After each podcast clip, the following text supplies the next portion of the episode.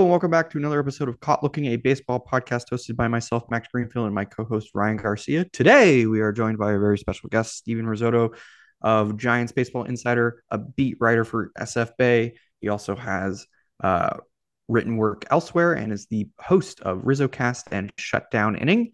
We discuss the Giants at very in depth, what it's like to be a young writer in the sports world, and also a little weird discussion of Moneyball to open up. So, hope you guys enjoy the episode. And here is our interview with Steven Rissotto.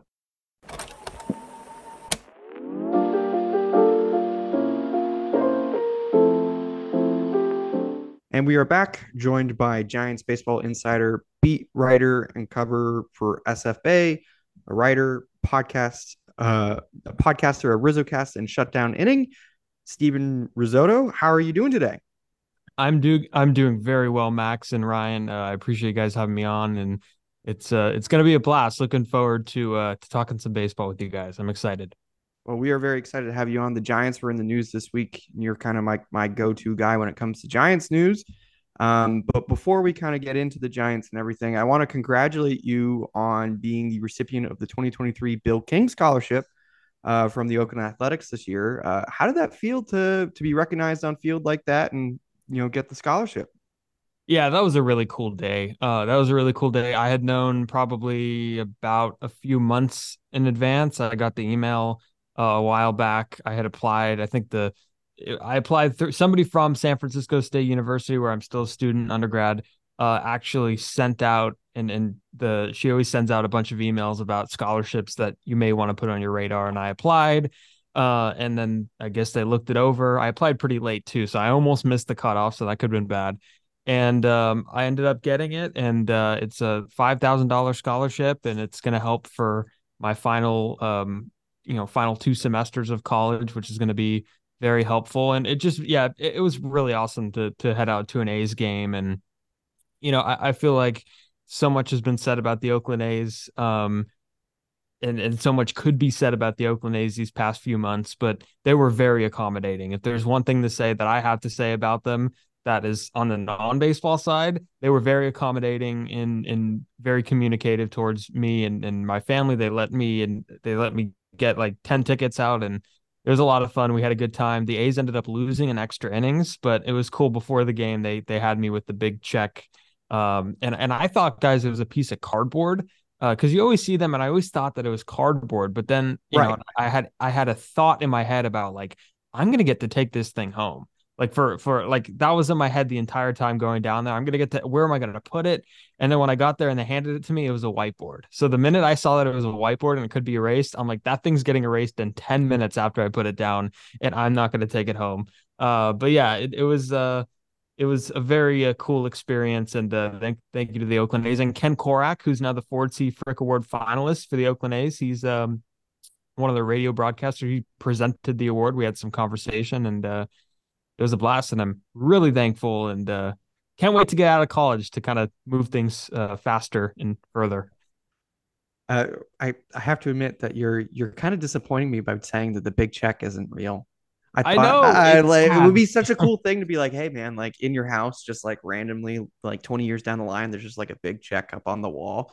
Yeah. That would have been cool. But it now... kind of reminded me of the soda scene in Moneyball, where it's like, you got to pay for soda here. And it's like, welcome to Oakland. and then uh, when I got the scholarship, my friends were like, oh, you're going to be the new highest, like you're like the top five highest paid person now on the on the in the organization. And I was like, we got to wait till after I get this so I could speak publicly about it. But I guess that is the case. But ouch, not wrong though.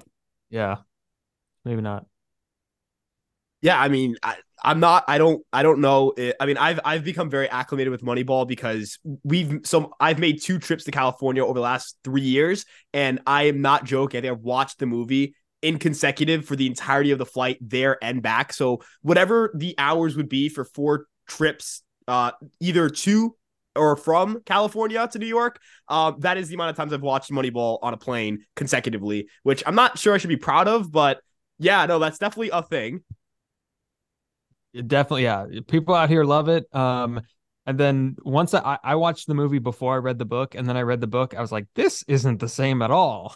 it's like we want to we want to hear about like the the the 02 draft or whatever draft class Moneyball highlighted. Like I want to hear about like the Nick Swishers more and like all of that and why we shouldn't take a high school Yeah. in the first round. Like instead we're hearing about uh you know it was good. I mean it, it was Hollywood Hollywoodized. That's a word. Right. They spent no time on the pitching in the movie, which is like one of the focal points of the book. Yeah, Miguel Tejada, Eric Yeah. Chavez, like those guys, yeah, they they deserve a bigger part in that too. So Yeah, I feel like the movie as a whole, like not that the movie isn't enjoyable. Don't like it, it, it- look, it's a baseball movie. There is a like the theme of just how uh process and all that stuff works, and I'm always gonna appreciate it for that. But it's really hard to watch the movie at, and like not be like, man, they missed out on this or they missed out on that, and like you know the details because you've either a read the book or you've looked back or I mean, there's a lot of also just videos online talking about like the things they've missed or whatever that like and break down the movie. And I, I'm not even a big movie person, but I love those like film analysis videos. I don't know what it is about that, but you turn that on when you're like eating something or like you're just doing work, and it is like uh, it's perfect. But yeah, no, it's definitely weirder to watch it after knowing all that stuff than it is beforehand. no doubt, and and I feel bad for apparently Art Howe wasn't that bad, so um he kind of had that hovering over him. Probably will hover over him for a while. So The first question I had for you was you talked about your first day as a credentialed reporter at just 19 years old. Now, for clarification, I'm currently 19 years old, so I can't even imagine what that experience is like. Um, what were some of the biggest challenges in getting acclimated in that process? And especially, I mean, again, like I, I know you talked about how overwhelming it was, so I just kind of wanted to get your uh firsthand view on it. it was it was very like overwhelming and pretty much like the process was like very interesting so sf bay that the site that you know thankfully and very graciously uh took a chance on me at 19 years old. And uh, i've been with them the last two years as well two full seasons as well. Um they are big on giving kind of young college age writers a chance. So if you're young your early 20s late teens i guess uh it's kind of similar to an internship where they give you a chance to get your feet wet.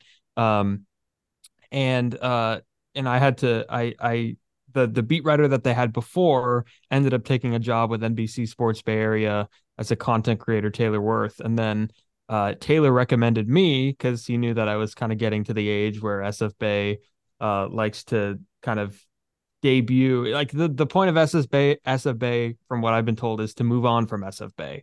Um, and uh, I I wrote a few samples, did a few games from home, and then they realized that I was good. Apparently, uh, they think, and uh, I was in the press box in 2021 during the Giants' very eventful 107 win season. And the first time that I was there, I was shaking, afraid to, and I had always wanted to be in the press box. Like I played baseball through high school. Um, and even in the back of my mind, like I was in journalism, like all through high school. Uh, I, since I was like 12 years old, I wanted to be in the press box, and it was a surreal experience. And Kerry Crowley, who's a former Giants beat writer, first guy to come up to me and said, "Welcome."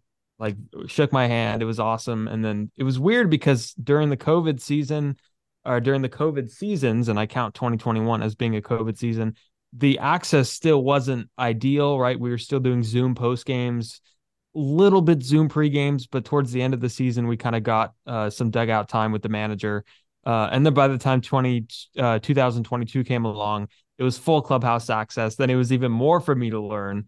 Uh, but I consider it like, you know, work in progress. My writing is still a work in progress, but it was a nice stepping stone to kind of get those connections with the other media. There'd be times where I'm like more hyped to see the other Bay Area media that I grew up like watching and and and listening and reading. Like, oh my God, Andrew Baggarly and Alex Pavlovic and like the the voices, like the the people that I follow and every and everybody who I try to be.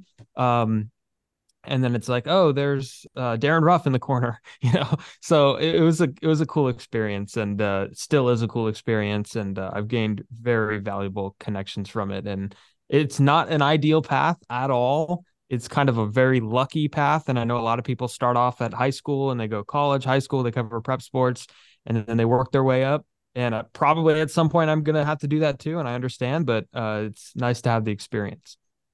Yeah, absolutely. And, you know, kind of talking about like you, you, talk about like you're getting to see people that you grew up idolizing, right? Balancing your love for a team and then the objectivity of journalism, that can be really tough. So, you know, if you were to advise anything for journalists trying to toe that line as best as they can, what would it be? It's not easy. Um, so again, yeah, I grew up a Giants fan, like since third grade, big Giants fan, and I lived through I, I mean the the dynasty years, so so so called dynasty years happened the perfect time in my life, right? Um, middle school, like, you know, it was perfect. Everything was happening and the Warriors started winning and Bay Area was the place to be. But you know, for the Giants, like, yeah, I grew up watching them and, and, you know, always root for them to do well. And then once you get in the press box, like, there's the old saying, and someone wrote a book about it. There's no cheering in the press box. You can't do it. If you do it, you will get kicked out. And some people like, you know, I'm not going to name names or anything, if you guys want to know after all time. But some people are like, you know, some people will cheer and and it's like, or they'll go, ah, when someone drops a ball in the outfield or something like that. Um, and for me personally, I've never had the inclination to do it. And it's something that has surprised me. I thought it would be worse. I thought it would be a harder transition, but not at all. Like I've I found out that like, you know, my main objective is to write a good story. And I want whatever's best for my story. And I found out that the best thing possible for my story is there's a seven nothing lead heading into the fifth inning. Like there's nothing better than that because I could write what I want to write. Hopefully nothing. The worst possible thing is like in an eight nothing game and the other team hits a solo homer and you have to find a way to like throw away sentence about a, an eighth inning home run that means nothing in an eight to one game. So uh, I want what's best for the story. Like Joc Pederson hit three home runs against the Mets in 2022. Uh, and it was the game of his life. He had like seven or eight RBIs or something like that. It was insane. Uh, the Mets tied the game against Tyler Rogers. Lindor hit like a triple down the line that cleared the bases. And I had written the Giants win. And then it was back and forth, back and forth, and extra innings. And my deadline is 10 minutes after the final out. So I'm stressing out. Uh, and then Joc Pederson comes up again. And when he hits a home run, the third for the third time, I'm not too happy because I got to rewrite again. So it's it goes away pretty quickly, and then you realize that, and also being around the other people, like the questions that are asked during post game are much like cliche, like you know, you're using your curveball a lot more. You know, you uh, how did you feel at the plate? Did you know it was going to leave the ballpark? Like before the game, that was your hot spot when you could yeah, ask some of the the fun questions and and and more strategy stuff. So it was not a big transition. That's good to hear that what wasn't too bad. I mean, if you go on Twitter, you'd think it would be like you take like a random person on Twitter and make them a beat writer. They probably really, really struggle because yeah. they would not be able to put down that. And I've been told, yeah, I've been told like, oh, he's he's a company man. Like, what does that even mean? SFA is not even owned by the Giants. Like, I don't even know how I have a credential. company man. Like, I could rip. Like, there's so much to rip about the Giants that I feel like I've ripped in recent years, and still, like, you'll find a way to get called like a homer or something. But it's part of it, and like, I mean, I read, I've spent, you know, years reading the replies of some of my favorite beat reporters, and like I have fun doing it, and it's carried over to me now. Like I have fun reading down mine, and I don't have anybody blocked. Like that's something that I won't do. Like unless you have to be really, really nasty to the point where like I fear for my life.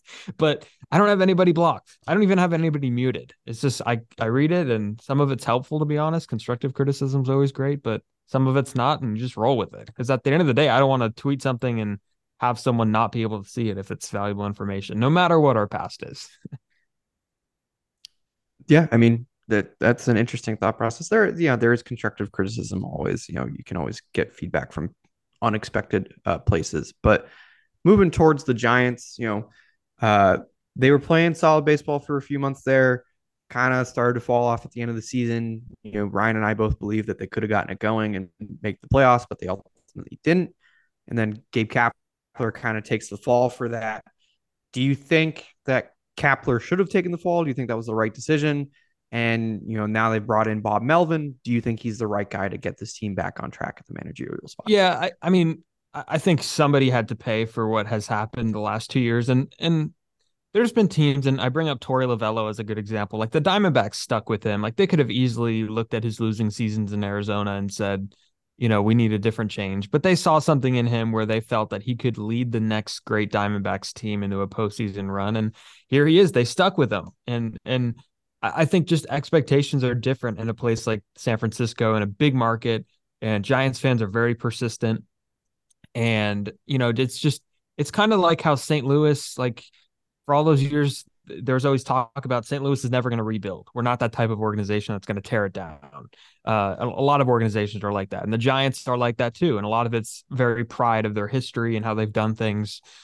And speaking of their history and how they've done things, they've never fired. They haven't fired a manager in decades. Like 1985, 86 was like the last time they fired a manager.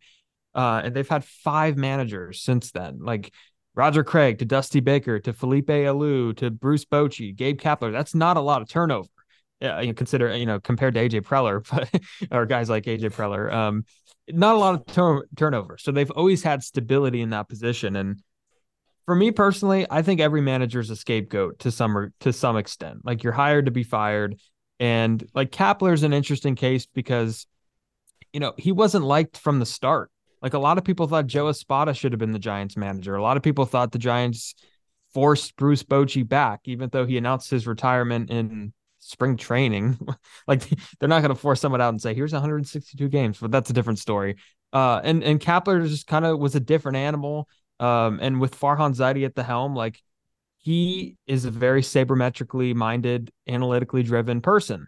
And there's going to be that process in the managerial hire. And Gabe Kapler was their choice. And, you know, one thing that maybe went against Gabe Kapler, not necessarily like in game decisions, because at the end of the day, in my opinion, if you put, if you give all 30 managers the same game to manage, I think there's going to be so much overlap that people are going to be surprised. Like, I mean, you and I could, you know, the three of us could figure out when to pull a pitcher and when to have the right matchup. And, you know, I, I think Brian Snitker is looked at as a very unbelievable manager, but what does he do? Like he writes the same name. So like the uh, my point here is not to rip on Brian Snitker because he could very well be a good manager, but my point is to say that it's very hard to evaluate a manager, and that's why they're they're oftentimes scapegoated. Like how many wins are they worth? Five wins, four wins? How much did Bob Melvin play a part in San Diego being this amount of you know this big of a disappointment? Right? I mean, there was there were a World Series pick for many people. Was it Bob Melvin alone that prohibited this from happening? Like, I don't get that. Uh, and for Kapler's case, like the Giants had made an announcement saying, like the chairman Greg Johnson said, you know, hey, we're gonna we're committed to Farhan and Kapler. Um, and then within a matter of days, Farhan went on the radio and said, yeah, you know, Gabe, you know, he couldn't guarantee him his job on the radio. And then literally the next day, Kapler was gone. So because they didn't want him to answer questions about Farhan's interview. Um, and yeah, I mean, it was just it was a different, it was something different. Gi- again, Giants don't usually fire managers, but Gabe's just a he was just not liked from the start. And I think the clubhouse, he's not a guy who's going to flip tables in the clubhouse. He's never a guy who's going to go in and interfere with, you know, whatever's going on in the clubhouse. He's not that guy. You know, he's he's someone who's going to let the players kind of police themselves. And for a lot of organizations, that works. Like the manager doesn't have anything to do with like, you know, I think one giant said anonymously, like, oh, how could he have had the clubhouse or how could he lose the clubhouse when he didn't already have it? You know, not saying that that's a bad thing because, right.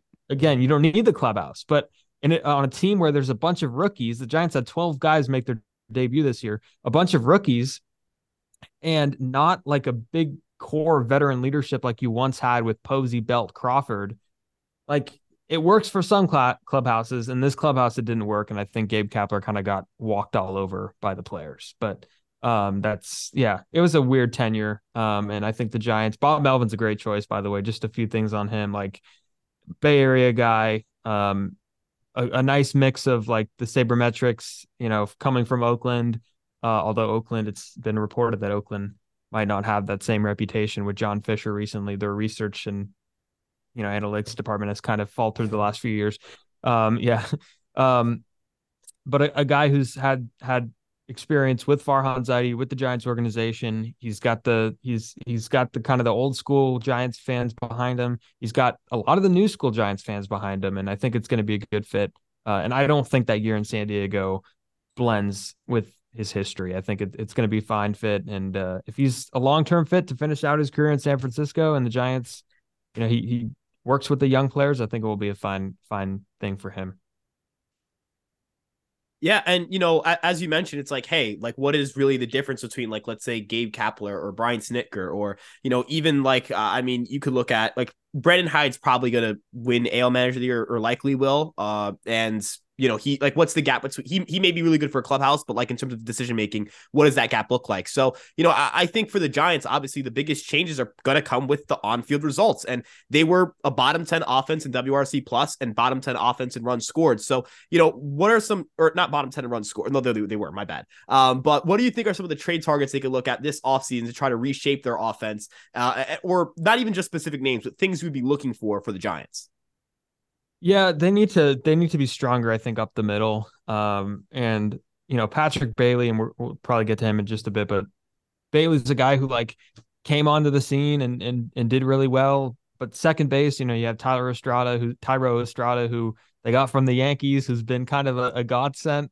Uh, they got him for practically nothing, what cash or something, and a player to be named later. But he's been a, a, really nice player for them, and they're they're gonna hand Marco Luciano the job at shortstop apparently, and we've heard Luciano's name since he was 16 years old, uh, coming out of the Dominican Republic. So, and he's got a lot of power, uh, a lot of swing and miss too. Uh, but there's a lot of people that think he could be a really, really good shortstop at the big league level. Um, and center field's an issue too. But yeah, the offense is the big thing.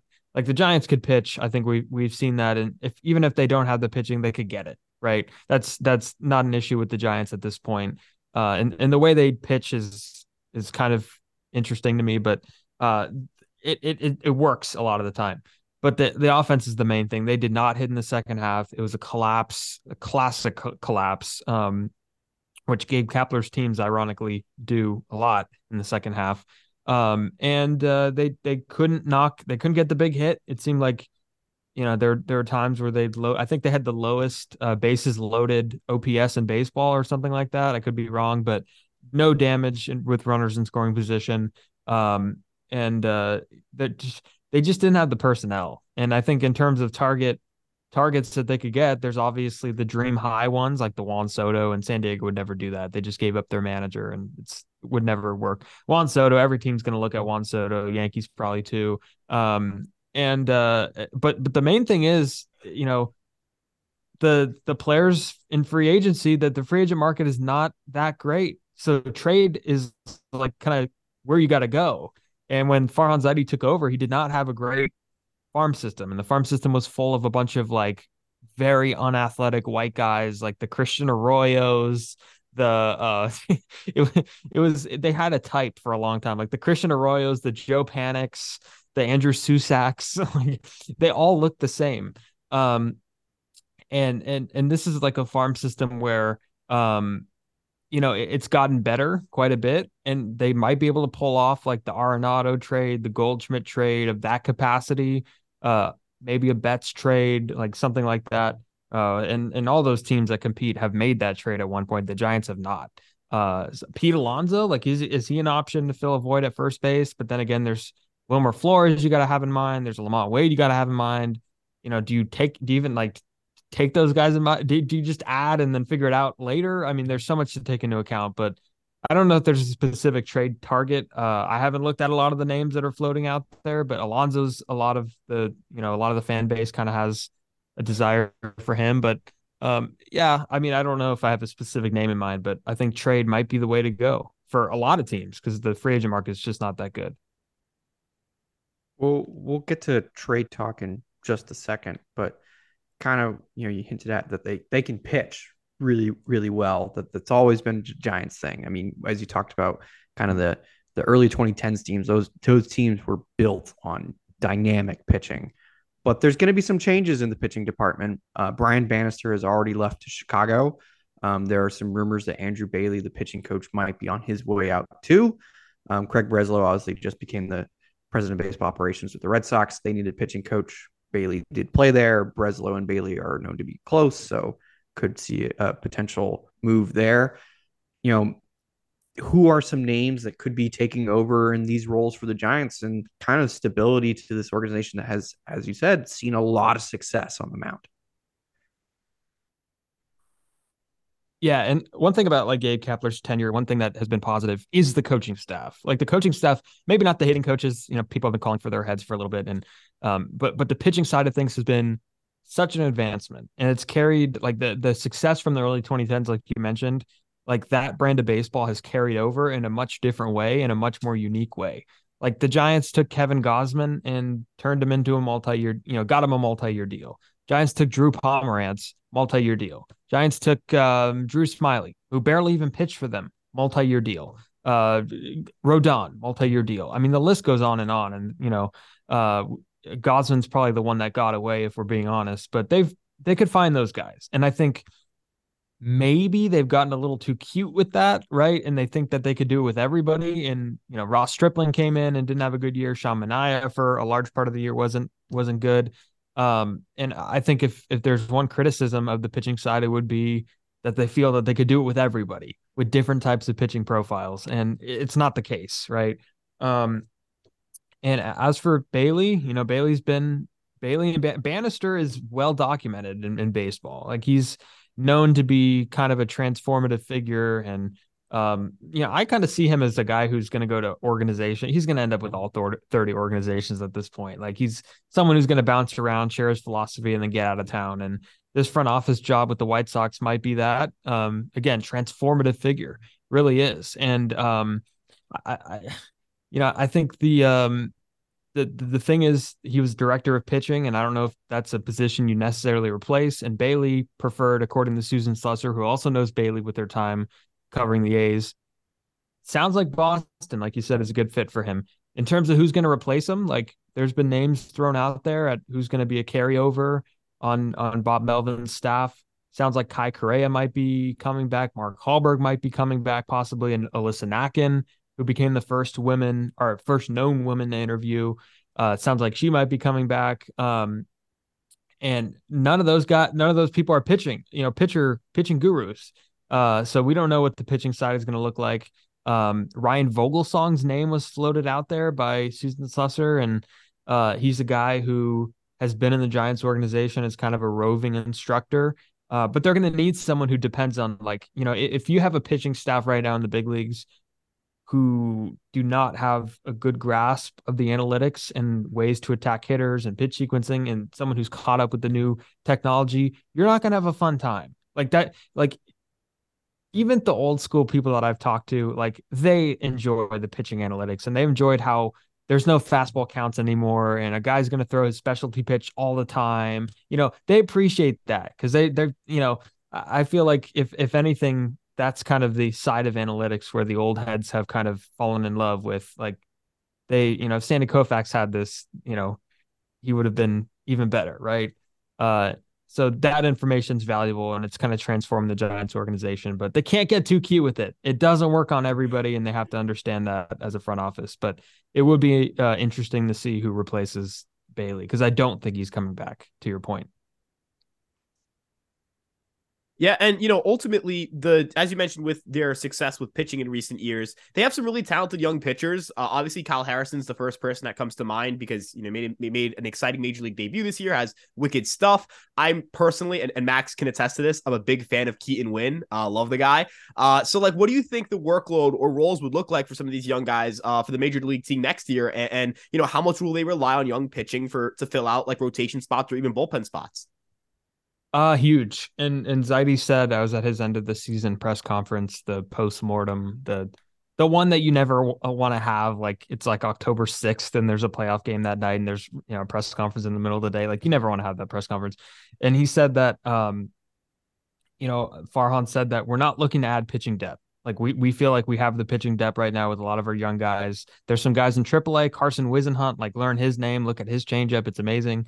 Um, who's coming up soon? There's Mason Black in Sacramento. Uh, there's a few guys that are that are on their way up, the next wave of Giants pitchers, and like you mentioned, the Mason Winns and Harrisons of the world. There are some that are already here, and um, and, and if the Giants do add pitching, it's going to be at the top end. Um, and, and the the thing about Harrison is that, and and every so if you look at the box score, side note, if you look at the box score of all the Giants affiliates, and I would look every day at, at what happened in, in Giants world in, in the minor leagues they did not stretch their pitchers ever ever. Like four innings or like 65 pitches. Nobody went more than that. And a lot of people in the organization, like a lot of people that have been in the organization, don't like that because you know. And then Harrison was on that trajectory, uh, trajectory, right? And he was throwing like three innings, four innings every night. They didn't let him, you know, look at the the lineup like even second time through the order sometimes. And then he got hurt. They were supposed to bring him up in July, but he had a hamstring injury around the time of the futures game. He missed that.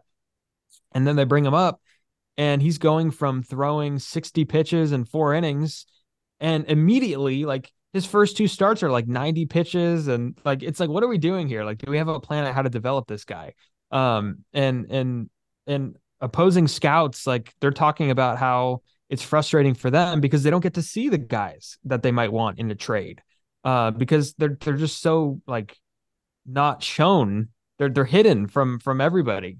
Um and, and in Harrison's case like at some point you have to take the training wheels off.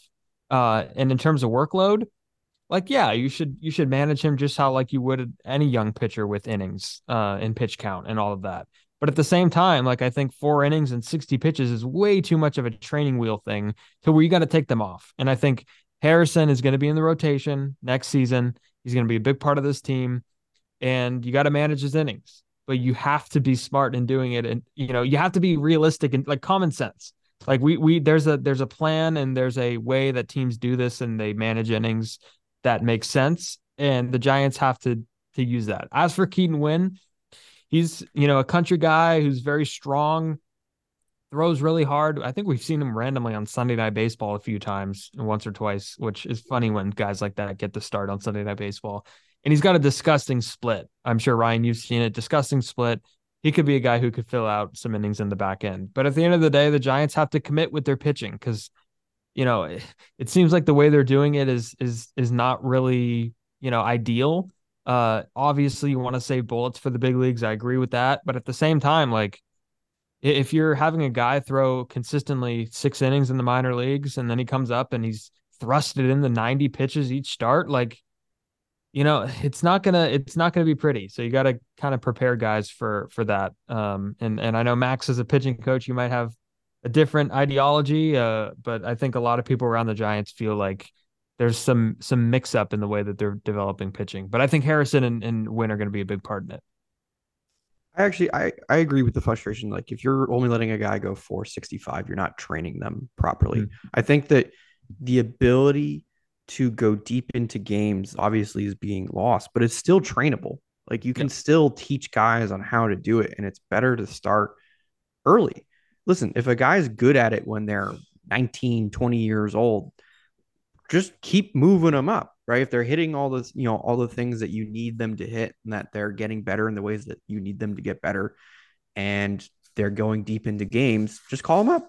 I mean, and Kyle Harrison's 21. Yeah, there's right, cases yeah. where it's happened. Logan Webb uh, did not have a lot of minor league innings. So that there's an argument against me that I just made.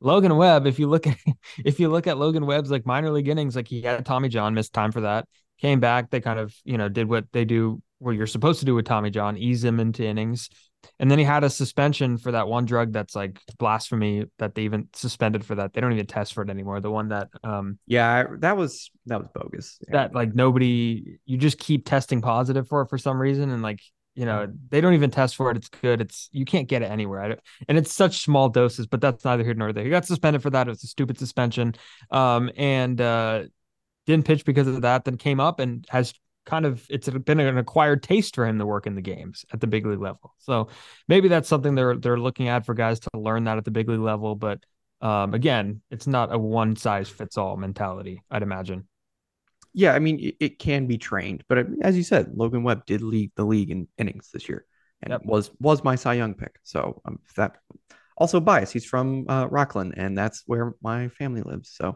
I, t- I did an article about the scout that found that signed him and Harrison. Uh, his name's Keith Snyder. He covers NorCal um, in Hawaii and some parts of Nevada, and uh, and Harris, uh, different guy. Like Logan Webb, different guy uh, from when Snyder first saw him at Rocklin and uh, was not there to go see Logan Webb, but Logan Webb apparently started throwing 94 and got on the radar. And uh, he was a, a four seam 12 6 guy at that point. Now he's sinker baller, slider, changeup. Um, Yep. But yeah, it was a fun conversation. Rocklin s- represent. I, I saw Webb when he was in high school, and I was like, this guy's going to be like making to the big leagues. He's so goddamn good. So I've been a fan since then, and again from my hometown. So I'm, I'm a little biased. Um, moving kind of in, in a different direction. Um, well, we've kind of discussed, as you said, you know, even the old school guys like pitching analytics, but fans love to blame one thing every time somebody has a bad year, blame a team whenever they have a bad year. And it's the boogeyman of baseball, as I like to call it, is, is analytics, and it's quick to be blamed. But you and I both know, and Ryan knows as well, the best teams in the sport are heavily driven by data. I mean, though it seems the Astros might be moving away from that, but they don't, they've had this run entirely backed by data. The Dodgers are very much do everything they do with some sort of data to justify it. The Rays are consistently good with it too, and the Orioles are climbing because of it. How are the Giants in that regard in their usage or kind of their methodology with data in comparison to other teams? And is there potential room for improvement there?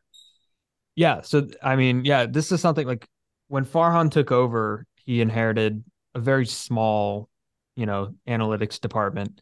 Uh and and it's grown significantly. And I think that's a good thing in a lot of ways because it is important to to rely a lot on on data. Because uh, you know, for a long time, what we see with the eyes was not able to be measured.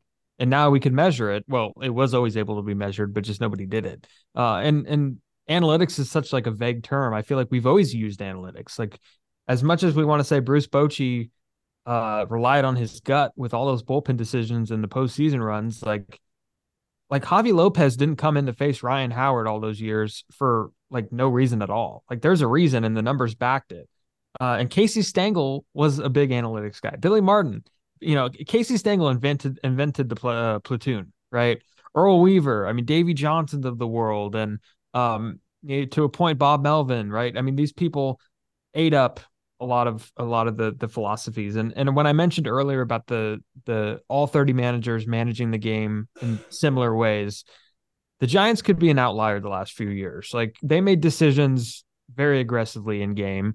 And you know, for example, in 2021, when everything went right, they relied a lot on something that they called line change, where in the fifth inning, if you have a scoring opportunity, like there's going to be three pinch hitters in a row. Darin Ruf's going to come off the bench. Lamont Wade Jr. is going to come off the bench. Austin Slater is going to come off the bench, all in a row. And you capitalize on that scoring opportunity in the middle of the game. Uh, and there's a di- downside to that, of course. Later in the game, you probably don't have the matchup and you have Austin Slater against a tough righty and you're screwed. So there's some downsides to it. Um, but in terms of as a whole, um, you know, I, there might be two, you know, uh, such thing as too much numbers. I don't know what that would look like. Um, but I think, you know, it, it, I, they just didn't have the personnel. They just didn't have good players. I think that's what it comes down to. You could blame analytics all you want, but at the end of the day, two, like 107, 107 wins had to be managed that way. Like there's no other way you could do it with that roster. And with the roster that Gabe Kapler's had, he could be very successful with a good team. Like I, I really believe that. Um, but at the same time, the again, the Giants just didn't have the personnel. When you have two starting pitchers at one point, they a lot of the season they had two starting pitchers, Alex Cobb and Logan Webb, and the rest were bullpen games. Like bullpen games are great. It's unpredictable. Like it's it's hard for an opponent to game plan against it. Um, but when you're doing it three times, three times through a rotation, like it's hard to get fresh arms uh, and and the Giants luckily had a bunch of bulk inning guys in the middle who were basically starters who probably signed to be starters and you know maybe weren't too thrilled that they were being used as bulk. I know Alex Wood was pissed off by it and where it'd be very shocking to see him ever back in the Giants uniform. But uh, Alex Wood, yeah. Um, but they just didn't have the players to do anything significant. And if the Giants had the players, they could maybe sit back a little bit and you wouldn't even notice the analytics in effect. I'm like uh, the Dodgers had Mookie Betts and Freddie Freeman. They could trot out there every day. The Braves had Olson, Acuna, other guys they could trot out there every single day. If this was a team operated the same, if the Giants were a team operated the same way they're operating now, with a few of those boppers, like nobody would nobody would question the analytics at all, right? Maybe you have a platoon, you know, here and there, maybe a, a center field platoon, maybe a catching platoon. Um, but the Giants had one at every single position. At some point, like you need a left-handed hitter that's going to be able to hit lefties. And maybe the Giants thought it was Conforto, but towards the end of the year, like he started getting pinch hit for against lefties late in the game. So it's like they don't have any like main stabilizer to where your roster could work efficiently um because sometimes you want your bench guys to be mixed in but not in the fifth inning and you know when you need them most so uh too many moving parts i think i don't think it's too much of like game planning in terms of analytics but they just don't have good players like that's the thing they just don't have good players to where um like houston depends on a lot on analytics and the dodgers depend on it and the rays depend on it but they have good players. The Giants depend on it. They don't have good players. Therefore, it gets blamed. I love that. Just not good players. not good. Yeah, we, we dealt with the same thing with Yankee fans this year. Yeah. Yeah, sometimes it's a matter of like, hey, like why? I mean, why is it that you know we're gonna blame information because that's what analytics really are. Like you'll ask any coach, ask any organization what analytics are. It's just information, right? Like what a guy's OPS is against lefties. It could be put on the, it's that's analytics the same way like the induced vertical break on your fastball uh is also analytics. It's a very broad term, big generalization. I think again, the big theme here is go out and get big time players. There is the value to what makes certain guys superstars. Is that right? Like you don't have to platoon them. Like Pete Alonso doesn't have to sit down when there's a big righty on the mound. He'll hit, right? Um, you know, or you mentioned left-handed hitters, right? Like obviously, like Juan Soto. What makes Juan Soto a superstar is that you don't bench him against lefty. He'll kill lefties too. Um, and I know that this it's kind of hard to segue from this into my next question because it's not entirely related, but I would say one of the few position players that really broke out this year, uh, not really offensively, but definitely defensively. And Max is and I are big fans of him, and that's Patrick Bailey. Patrick Bailey might be the best defensive catcher in baseball. I mean, he's probably the Gold Glove favorite, and he played I think ninety something games this year, so the defensive metrics aren't even like to the full capacity of what he would have been if he would have played full time. What are some things that you think he can improve on most next season? season? And what would you say is a skill outside of defense that you're most impressed by this year? Yeah, I think Jeff Passan like has that article where he writes like some of the awards, like his his awards that he he makes up, and um and one of them is like most talked about or most like I, I forgot what it was, but in he quoted he he had a quote in there from a a, a rival scout that said like I've seen Yadier Molina and Patrick Bailey is either on that level or above, which like that's probably hyperbole, but he is one of the best defensive catchers I personally ever seen. Um, he is an elite pitch framer. There were questions early on in his minor league career about maybe the attitude and the work ethic, but it seems like he's kind of put those to rest. And he's just an elite defensive catcher. He call he, he running game's great. He's got kind of an interesting way of throwing out runners with the uh, kind of a lower three quarter arm angle. Um, he's aggressive with the back picks and with no pickoffs. Like maybe it's something you utilize more of. Um, and it's it's so weird because I remember covering a game one day. I, did back to back games one day, and uh, in the Giants game note, it's game notes. It said something of the effect of him having like plus, you know, 13 defensive runs saved behind the plate. Uh, and then he threw a ball in the center field that game, and then the next day it said like plus 14 defensive runs saved. I was like, what? so it's like even when he throws the ball in the center field, he's gaining value in some way. Um, at the plate is the big question, and I think like in a perfect world, he could be a league average or maybe even just below league average offensive contributor and still put up that value behind the plate and be an effective like contributor to your team and a staple. Uh, and I think the Giants for sure have found their catcher of the future. Uh, and he's a switch hitter. He's way better from the left side of the plate the right side of the plate, like in the minor leagues, it got to the point where there was talk about maybe like he should abandon the right side of the plate. Uh, and then he got up to the big leagues and he started going off from the right side of the plate. He had so much success this year from the right side of the plate that it almost made those people like eat their words about him giving up the right side. And he was shocked by it too. He's like, I don't know why this is happening. I'm all of a sudden hitting from the right side. Um, but yeah, I think the same like goes for him. The same that goes for him goes for some of the other young position players the Giants have at the plate. And it's kind of, you know, getting your pitch to hit and getting in the deep counts and um, you know, making hard contact. And I think Patrick Bailey uh, needs to do more of that, of course, and uh, and take his walks. I think at one point he had one walk in like a lot of plate. I don't know what the amount of plate appearances was, and Casey Schmitt had that too. So it's kind of the same trend with Giants position player hitters that are rookies. Luis Matos has a different profile. Luis Matos's contact rate was elite, and he didn't strike out. He's just not very strong yet. Um, and, yeah, but for Bailey, it's going to take some time, I think. Uh, and one, I think the biggest thing for me to see is what kind of shape he comes in in spring training because he said at the end of the year, like, I'm getting tired. I'm getting tired. And that's something that, like, a lot of baseball people don't like to hear. A lot of people, maybe in that clubhouse, didn't like to hear. And, um, you know, him say publicly. But if he's feeling tired, you know, it's understandable. Like, you got guys, young players have not played this far into a season when they get up to the big leagues. So, uh, I want to see what shape he's in in spring training, and uh, we'll assess from there. But I think the Giants have found their catcher in the future because he's really good. We are gigantic fans, Patrick Bailey. He, I, he had a play earlier this year um, where he like picked a ball and threw it from that low three quarter slot, and with the pop time on it was like one eight nine on it, and I was just like, that's that's not that shouldn't be possible. Like, there's no way. Like he's immensely fun to watch back there behind the dish.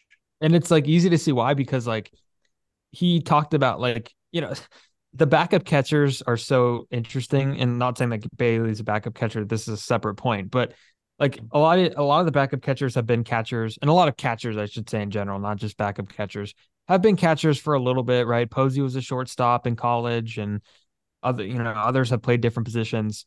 But Bailey has talked about like going to like a catching coach like early on in his youth. Like, yeah, I, I worked with a catching coach in like, you know, high school. It's like this guy has dedicated his entire life to like trying to figure out how to master the art of catching. So uh, he's worked at this for a while and it's finally being seen at the I think he won a gold glove, a platinum glove in the minor league. So we've known about it for a while, but yeah, if he could hit, I mean, he's a different animal. But glad that you guys are big fans because I am too. Yes. One, we'll kind of discuss. We talked about trades and how the free agency market isn't great, but I have seen that the Giants are expected to be kind of contenders for Ohtani, uh, Yamamoto as well. Uh, Cody Bellinger is a name that has been floated around. Obviously, a need for center field, and he had a good year last year. How sustainable that is has been a topic that we have heavily debated. But in recent years, they've always been bit in on the big names. They were in on Bryce Harper. They were in on Aaron Judge. They sort of signed Carlos Correa, but they always seem to end up coming up short. Why is that? And is this the year that things change?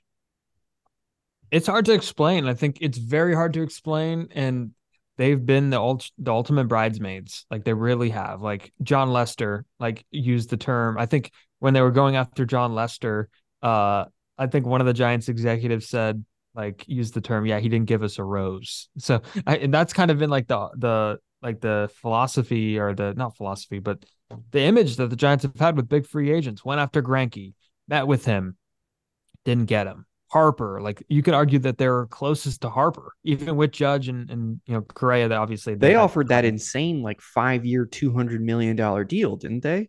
Yeah, they offered. Yeah, Bryce Harper was almost a giant, and then it came down to um, just did he want to hit in that ballpark? Um, taxes. Like the Giants had a very competitive offer to Bryce Harper. It was going to get done. The Giants brass had met with him in Las Vegas multiple times, um, and they were close to that one. But you know, he wanted to be in Philly, and I think that's another part of it is like the Giants could go out and sign these these players, but free agency is not just a one way street.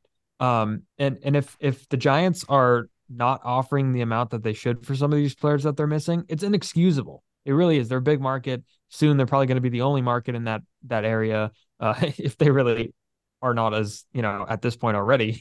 uh, but uh, they they have to they have to open the checkbooks and, and you know the owner uh, one of the owners uh, the Johnson family and the chairman Greg Johnson said at the Bob Melvin press conference like yeah we're our goal is to try and break even like what the hell are you talking? Like you're an owner of a big league team. Nobody wants to hear that. Are you crazy? But um they yeah, they gotta they they gotta, you know, Ohtani there's gonna be a lot of interest. I see a mystery team going in on him. I, I think a mystery team for him would be Texas, to be honest with you. I would not be shocked by that. Um, and and the the West Coast thing I think is a lot of hogwash. Um, Ohtani's going to go where he feels is the best fit. Um, and and you know Yamamoto is a guy that they've been interested in, like heavily interested in Yamamoto. Um, and to the point where Giants, I think Farhan has traveled to to Japan to see Yamamoto.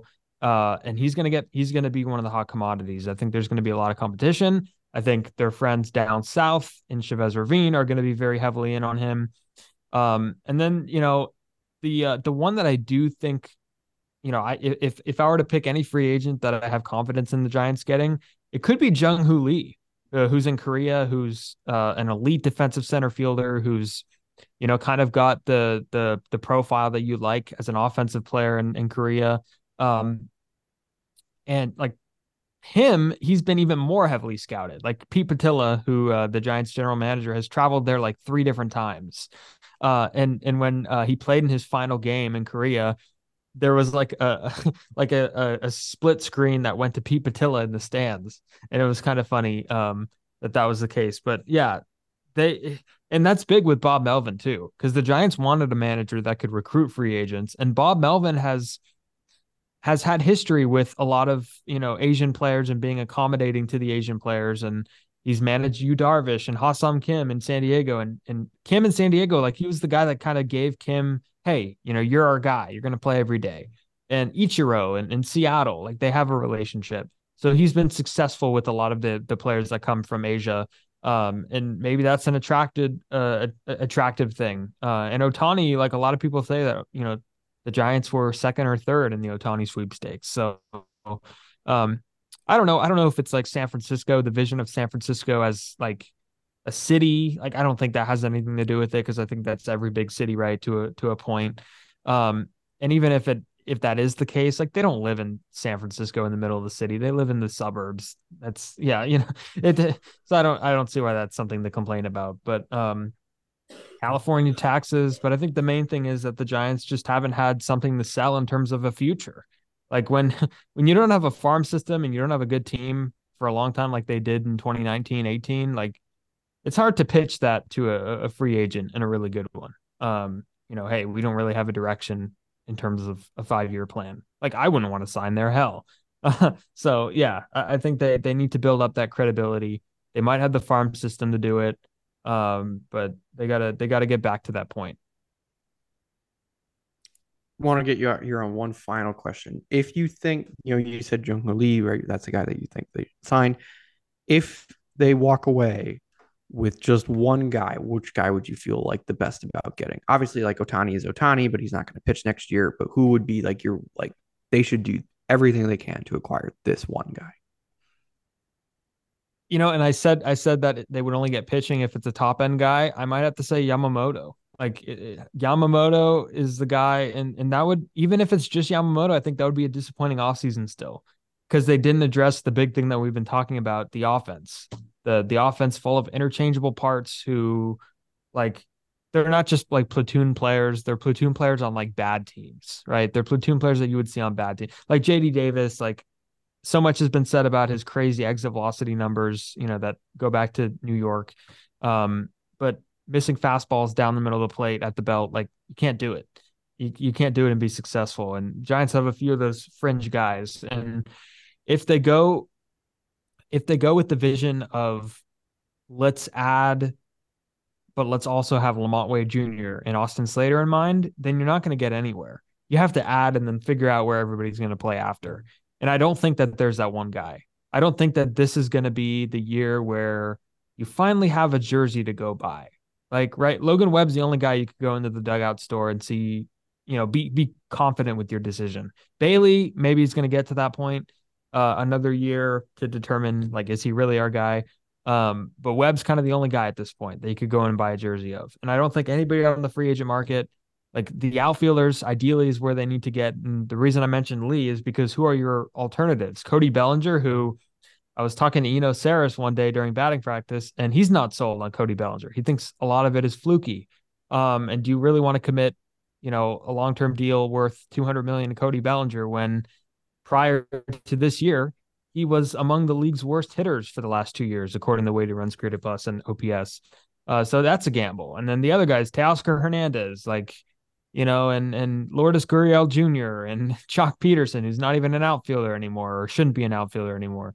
It's eh, Conforto if he opts out. Like it's a bunch of like not superstar outfielders that you need. Um, so I don't know if there's that one guy, but if I had to pick it, it might be Yamamoto. And if the Giants do go down that route, maybe it's back to the 2010 teams. Maybe you model your team after let's stack the pitching side. Let's do kind of a what can you give me offense type of mentality. And let's roll with the young guys. Let's roll with the Casey Schmitts. Let's let's roll with the Luis Matoses. Let's roll with the Baileys. And let's figure out how we're going to score runs, but we know we're going to have the pitching. Maybe they do that. But I don't think there's that one guy, but if there is, it's going to be Yamamoto. I do like the just get good players. Mindset. Just get them, figure it out after. Yeah, yeah completely agree with that. I uh, just go get good players. Well, yeah. Steven, thank you very much for joining us here today. Uh, loved your work. Congratulations again on the Bill King scholarship. Well deserved. I look forward to the future where hopefully you're covering an MLB team for a very long time and maybe you'll be on MLB Network one day, you know, doing interviews and stuff like that if they're still around. Who knows? But thank you very much for joining us here today.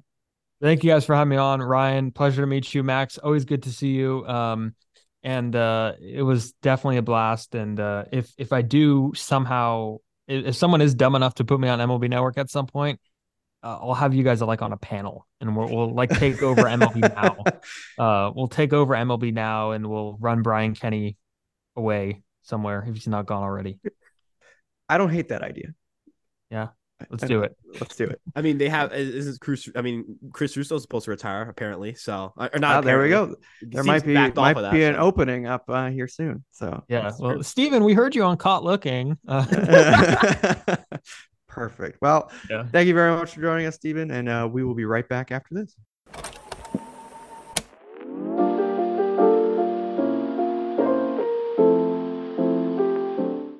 We are back. Ryan, we were just joined by Steven Rissotto, a man of many talents and many occupations. Uh, really good discussion about the San Francisco Giants here today. I mean, if you are a Giants fan, this is obviously, he said a lot of things that probably resonate with you. But if you're not a Giants fan, you probably learned a lot about the organization today.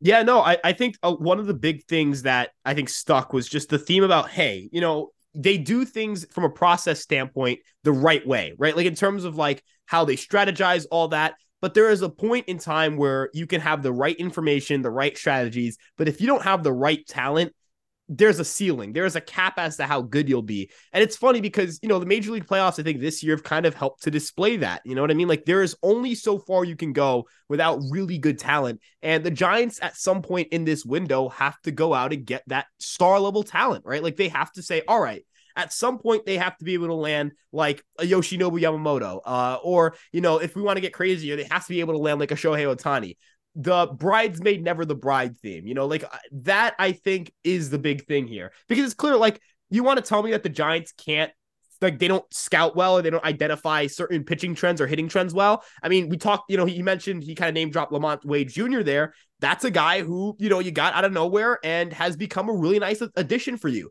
But when he's one of your two or three best hitters versus like your six hitter, that changes things, you know? Um, so I, I think the big theme was the process isn't the problem as in terms of like analytics or strategy as much as it is, you know, hey, we got to at some point go out and get that star level talent, go out and get that big market, big splash, make this team better offensively.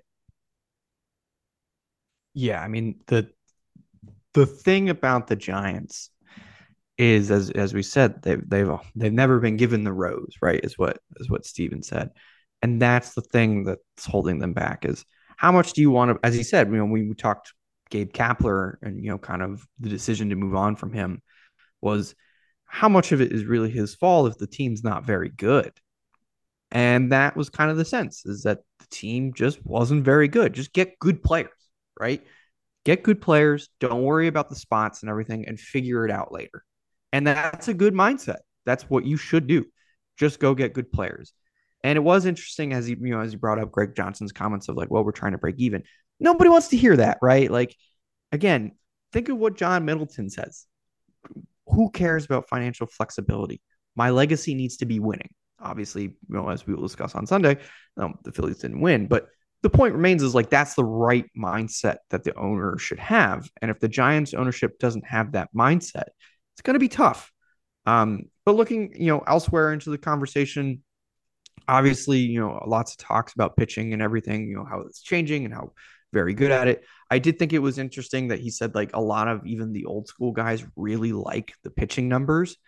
Um, and I'm still kind of curious why, you know, we've we've had this conversation, you and I have had this conversation before, and we've talked to other people about it. Of there is just such a big gap on the pitching side of things with the analytics because even the old school guys think it's really valuable versus the hitting side. And it seems once again that another organization seems to have that difference.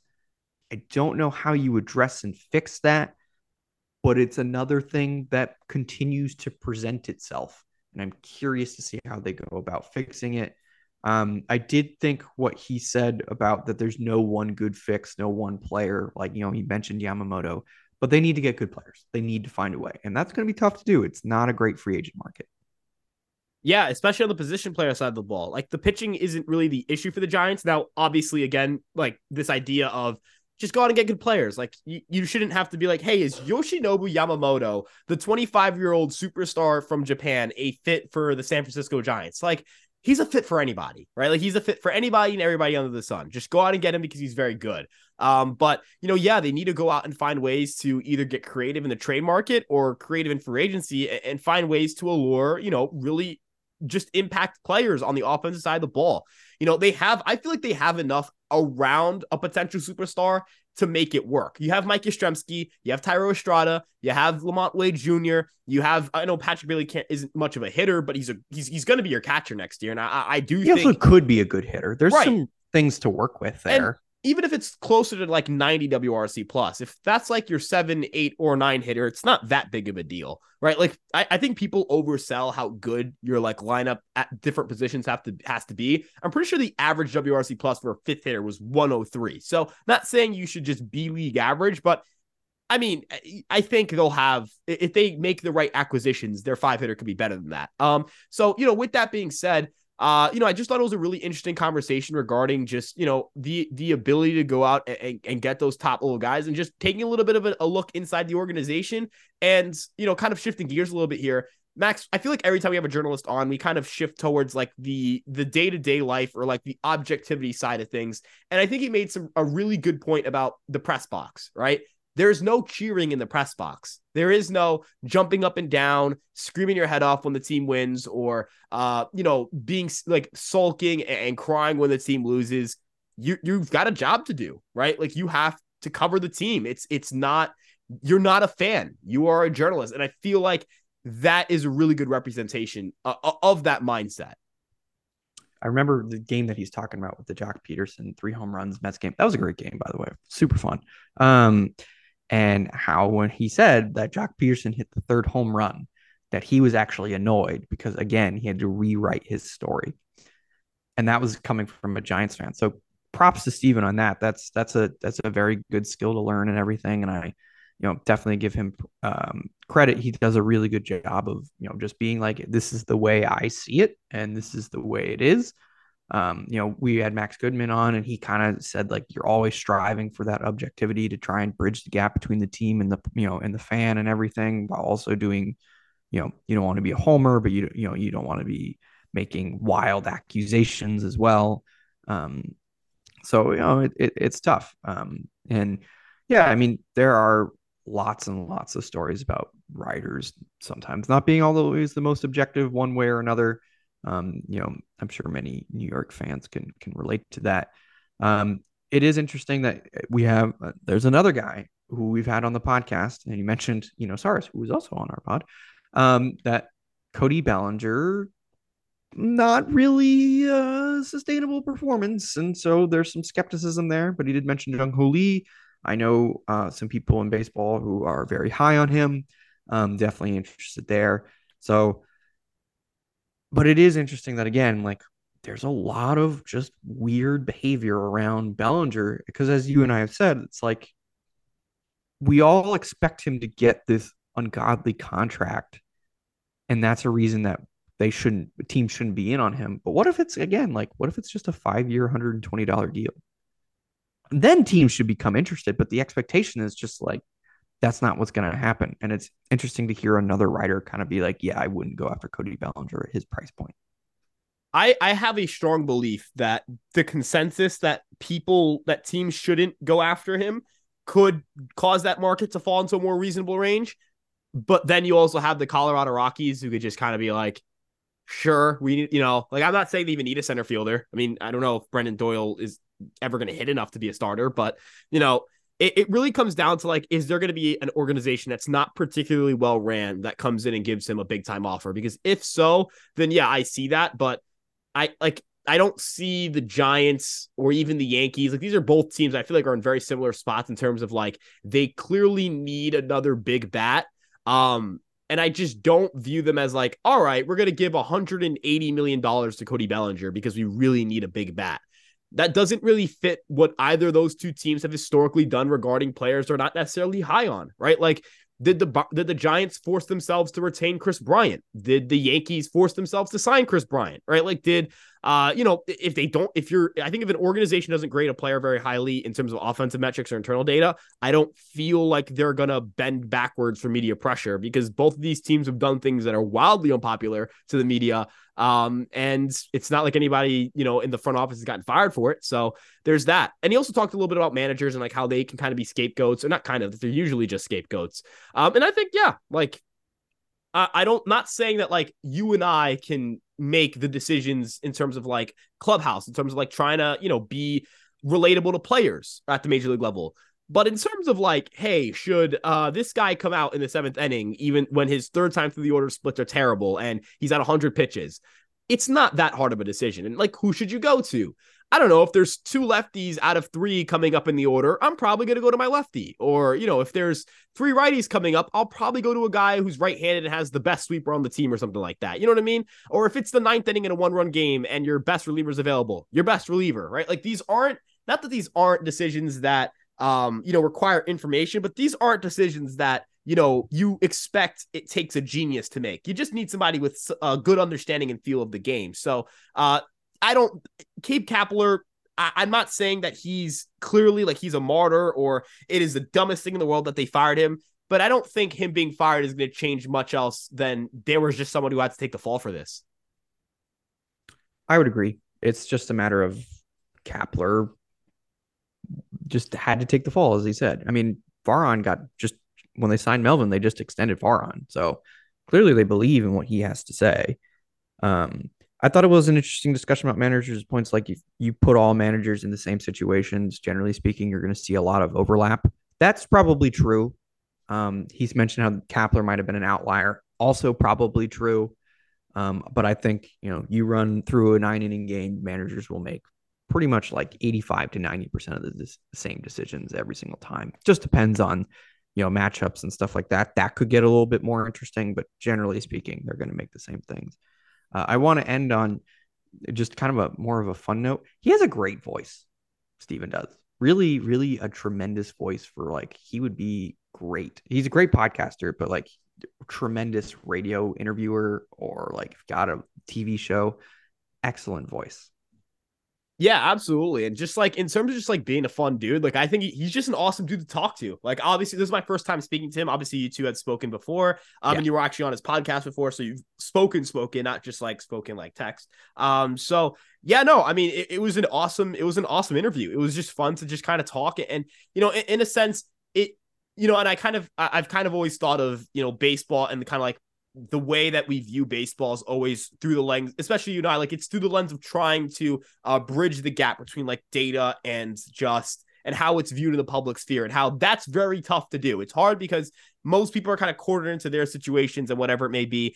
Um, and I think Steven just does a really good job of like, yeah, obviously, you know, you want, you know, the way the Giants run things, you know, there are things to critique, there are things to like, whatever it may be. It doesn't come off as, you know, I guess, trying to prove a narrative as much as it is just trying to present the information as the information is. You know what I mean? It's trying to just present what actually occurred. And I think that's really important in a media world that, let's be honest with ourselves, Max hasn't necessarily always been like that, especially in big markets. Yeah, definitely, definitely in the big markets. wink, wink, nudge. Um, but Ryan, I mean, this was a really, really great interview, really great episode on the San Francisco Giants. I hope you know people take something away from this conversation about the organization, and you know, Giants fans feel that their team was talked about in a reasonable manner. Uh, we always try to shoot for objectivity as best as we possibly can and make some jokes along the way. Uh, thank you very much for listening. Ryan, thank you very much for joining us. Uh, remember to rate, review, and subscribe to the podcast. Uh, we will be back on Monday of next week um, discussing the World Series and how Ryan and I both got it dramatically wrong, but that's okay. Uh, please enjoy the rest of your week, and uh, we will see you soon.